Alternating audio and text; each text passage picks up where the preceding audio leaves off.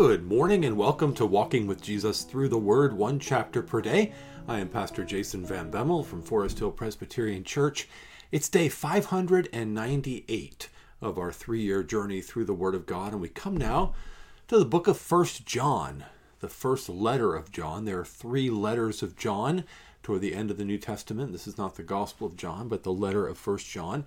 And like Hebrews, this very much reads like a sermon that was then later sent out as a letter. And the reason for that is that it doesn't have a standard letter opening, it has what reads like a sermon opening or the opening of an address.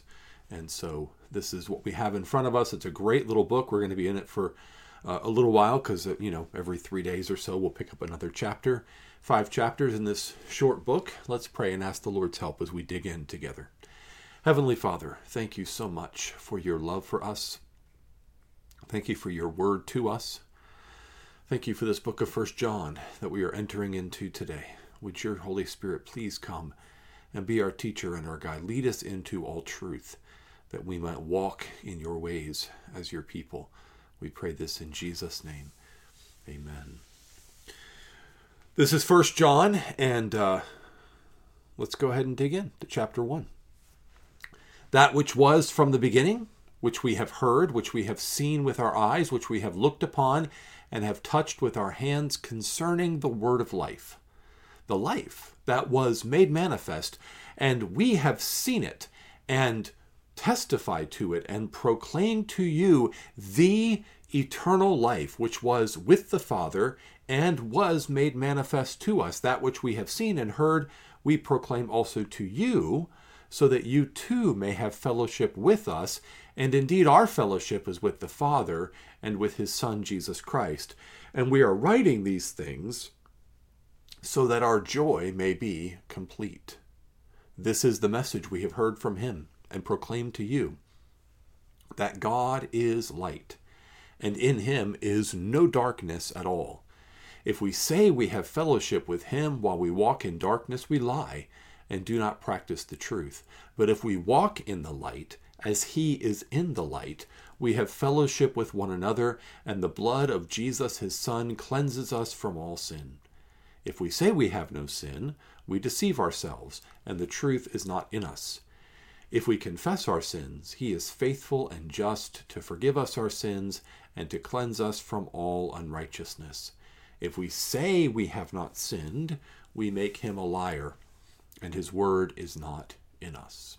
Now, John doesn't identify himself as the author of this letter, so how do we know it was written by him? Well, it clearly reads with much of the same vocabulary, much of the same thematic emphases as the Gospel of John and as the later letters of 2nd and 3rd John that we'll probably be getting into before too long here.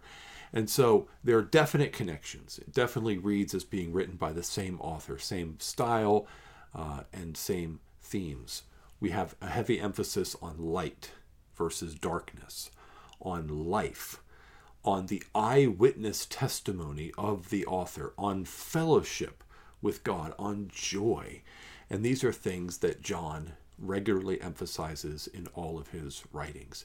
It also begins the same way as the Gospel of John, right? By hearkening back to the beginning.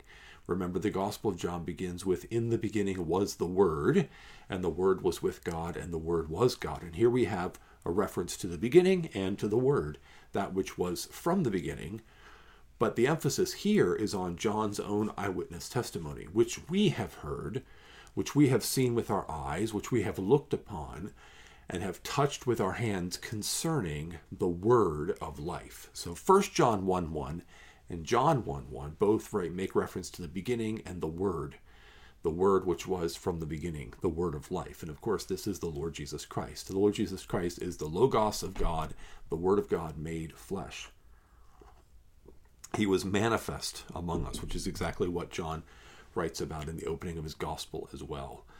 So, John is emphasizing here that he and the other apostles saw and heard and touched and know Jesus as the Word of life made manifest to us.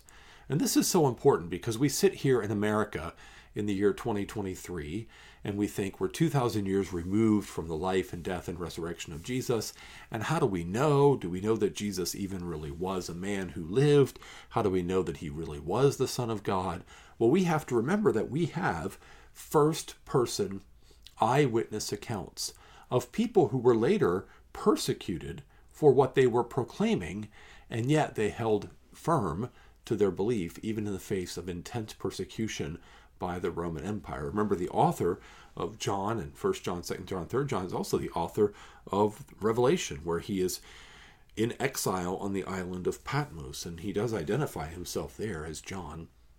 And so this is the, the best kind of eyewitness testimony. It's someone who was there, who knew Jesus, who heard him speak, who saw him do the miracles, who knows him personally, still enjoys fellowship with him as he's ascended to the Father, and has sent his Spirit, and who held firm to what he said he had seen and heard and touched and believed and known, even in the face of intense persecution. And he wants us to know the same truth. He is making known to us. I love that there's no stated audience in this letter because it makes it more easy for us to receive this as it was intended, which is a letter to all of us. All of us who have come to believe in Jesus Christ, all of us who have heard the gospel of Jesus Christ, all of us who are hearing about Jesus, this is for us. Why is it being written? So that the testimony of John, together with the other apostles, as to what they have seen and testified to and proclaim, would be received by us so that we would have fellowship with the apostles as the, fe- the apostles have fellowship with the Father and with Jesus Christ. So Jesus Christ came to manifest the Father, to bring the apostles and the disciples to the Father. He said, I am the way, the truth, and the life. No one comes to the Father but by me. And so he came and proclaimed this fellowship with the Father that was open to all who would believe in him. And John is carrying on this testimony. He says, If you believe and join in with us, our joy will be complete. The joy of knowing Christ is increased the more people who come to share in knowing Christ. It's not decreased by more believers coming in, it's increased by more believers coming in and sharing in this fellowship. So, what exactly is the message? Well, John gives us a succinct version of the gospel message starting in verse 5, and it begins with God. The gospel is not primarily a message about you and your life. It's primarily a message about who God is and what God is calling us to. God is the starting point, and what we need to know about God is that God is light, and in him is no darkness at all. And this is so important because we live in a day and age where people accuse God of wrongdoing. They accuse God of being hateful and bigoted and intolerant and narrow minded and tyrannical, and that is just ridiculous. It is unhinged from reality. God is light.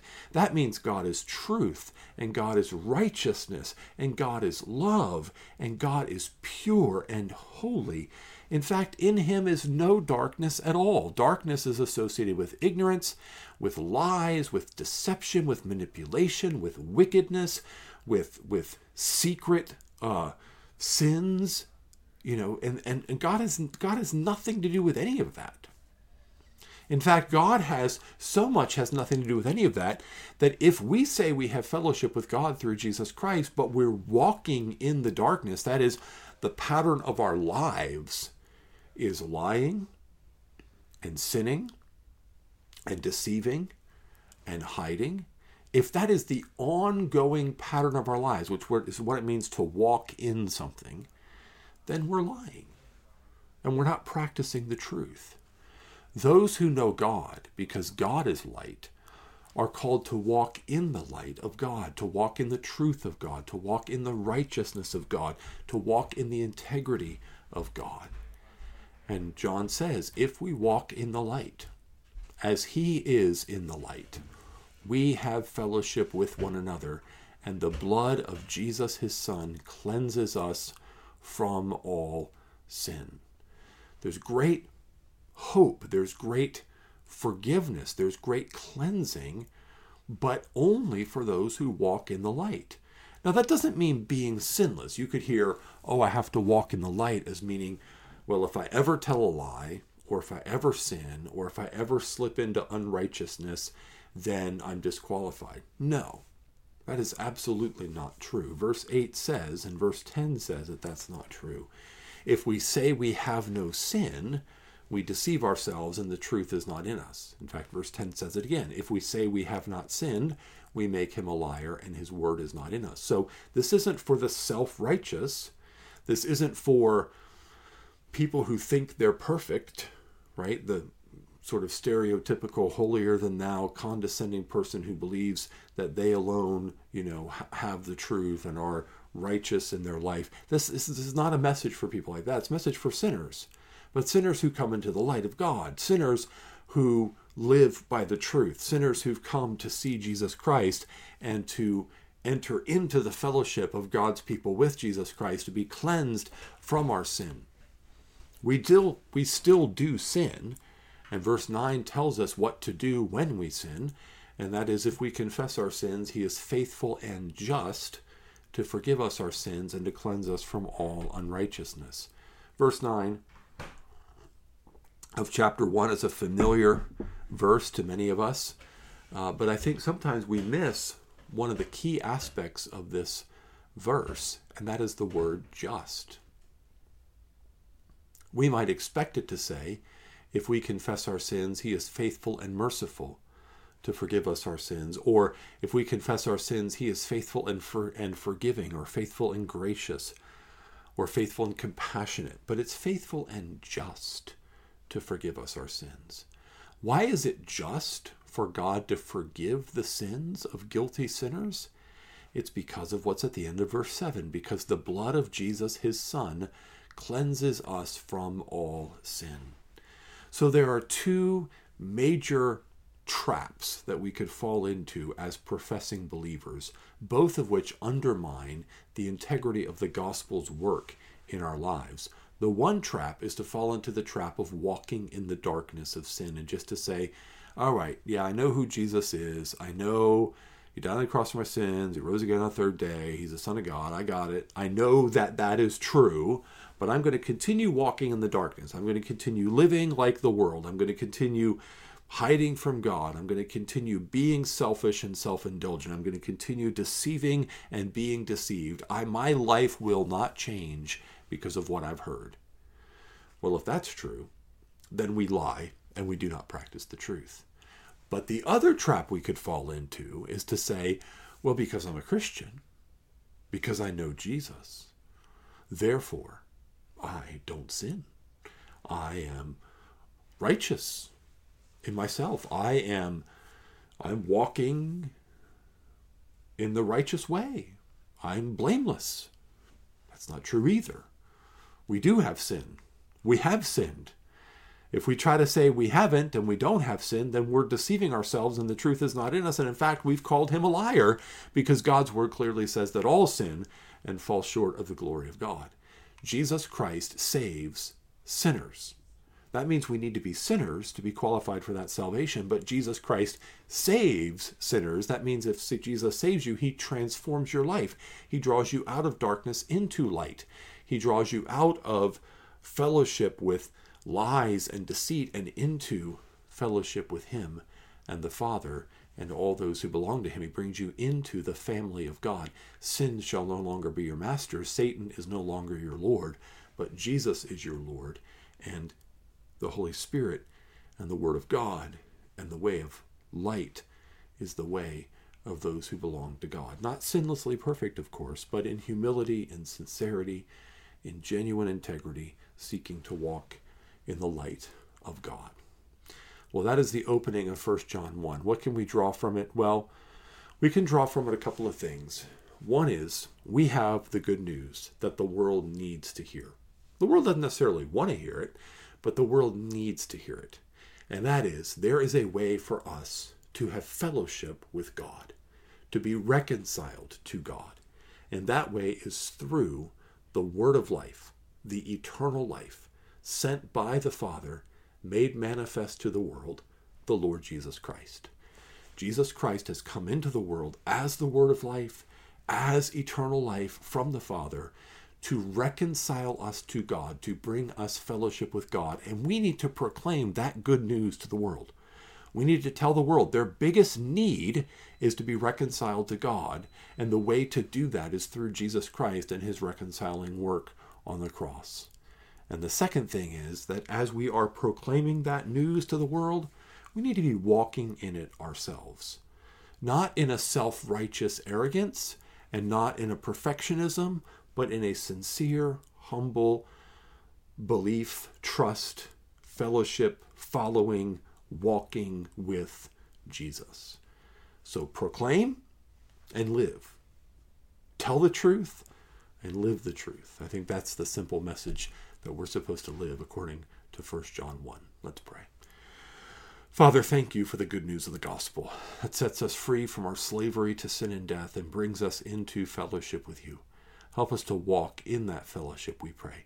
In Jesus' name, amen. Amen. Well, thanks for joining me for 1 John chapter 1. Tomorrow we're going to be going back to Second Chronicles, I believe. Hope you can join me for that. And again, I hope you have a blessed day in the Lord.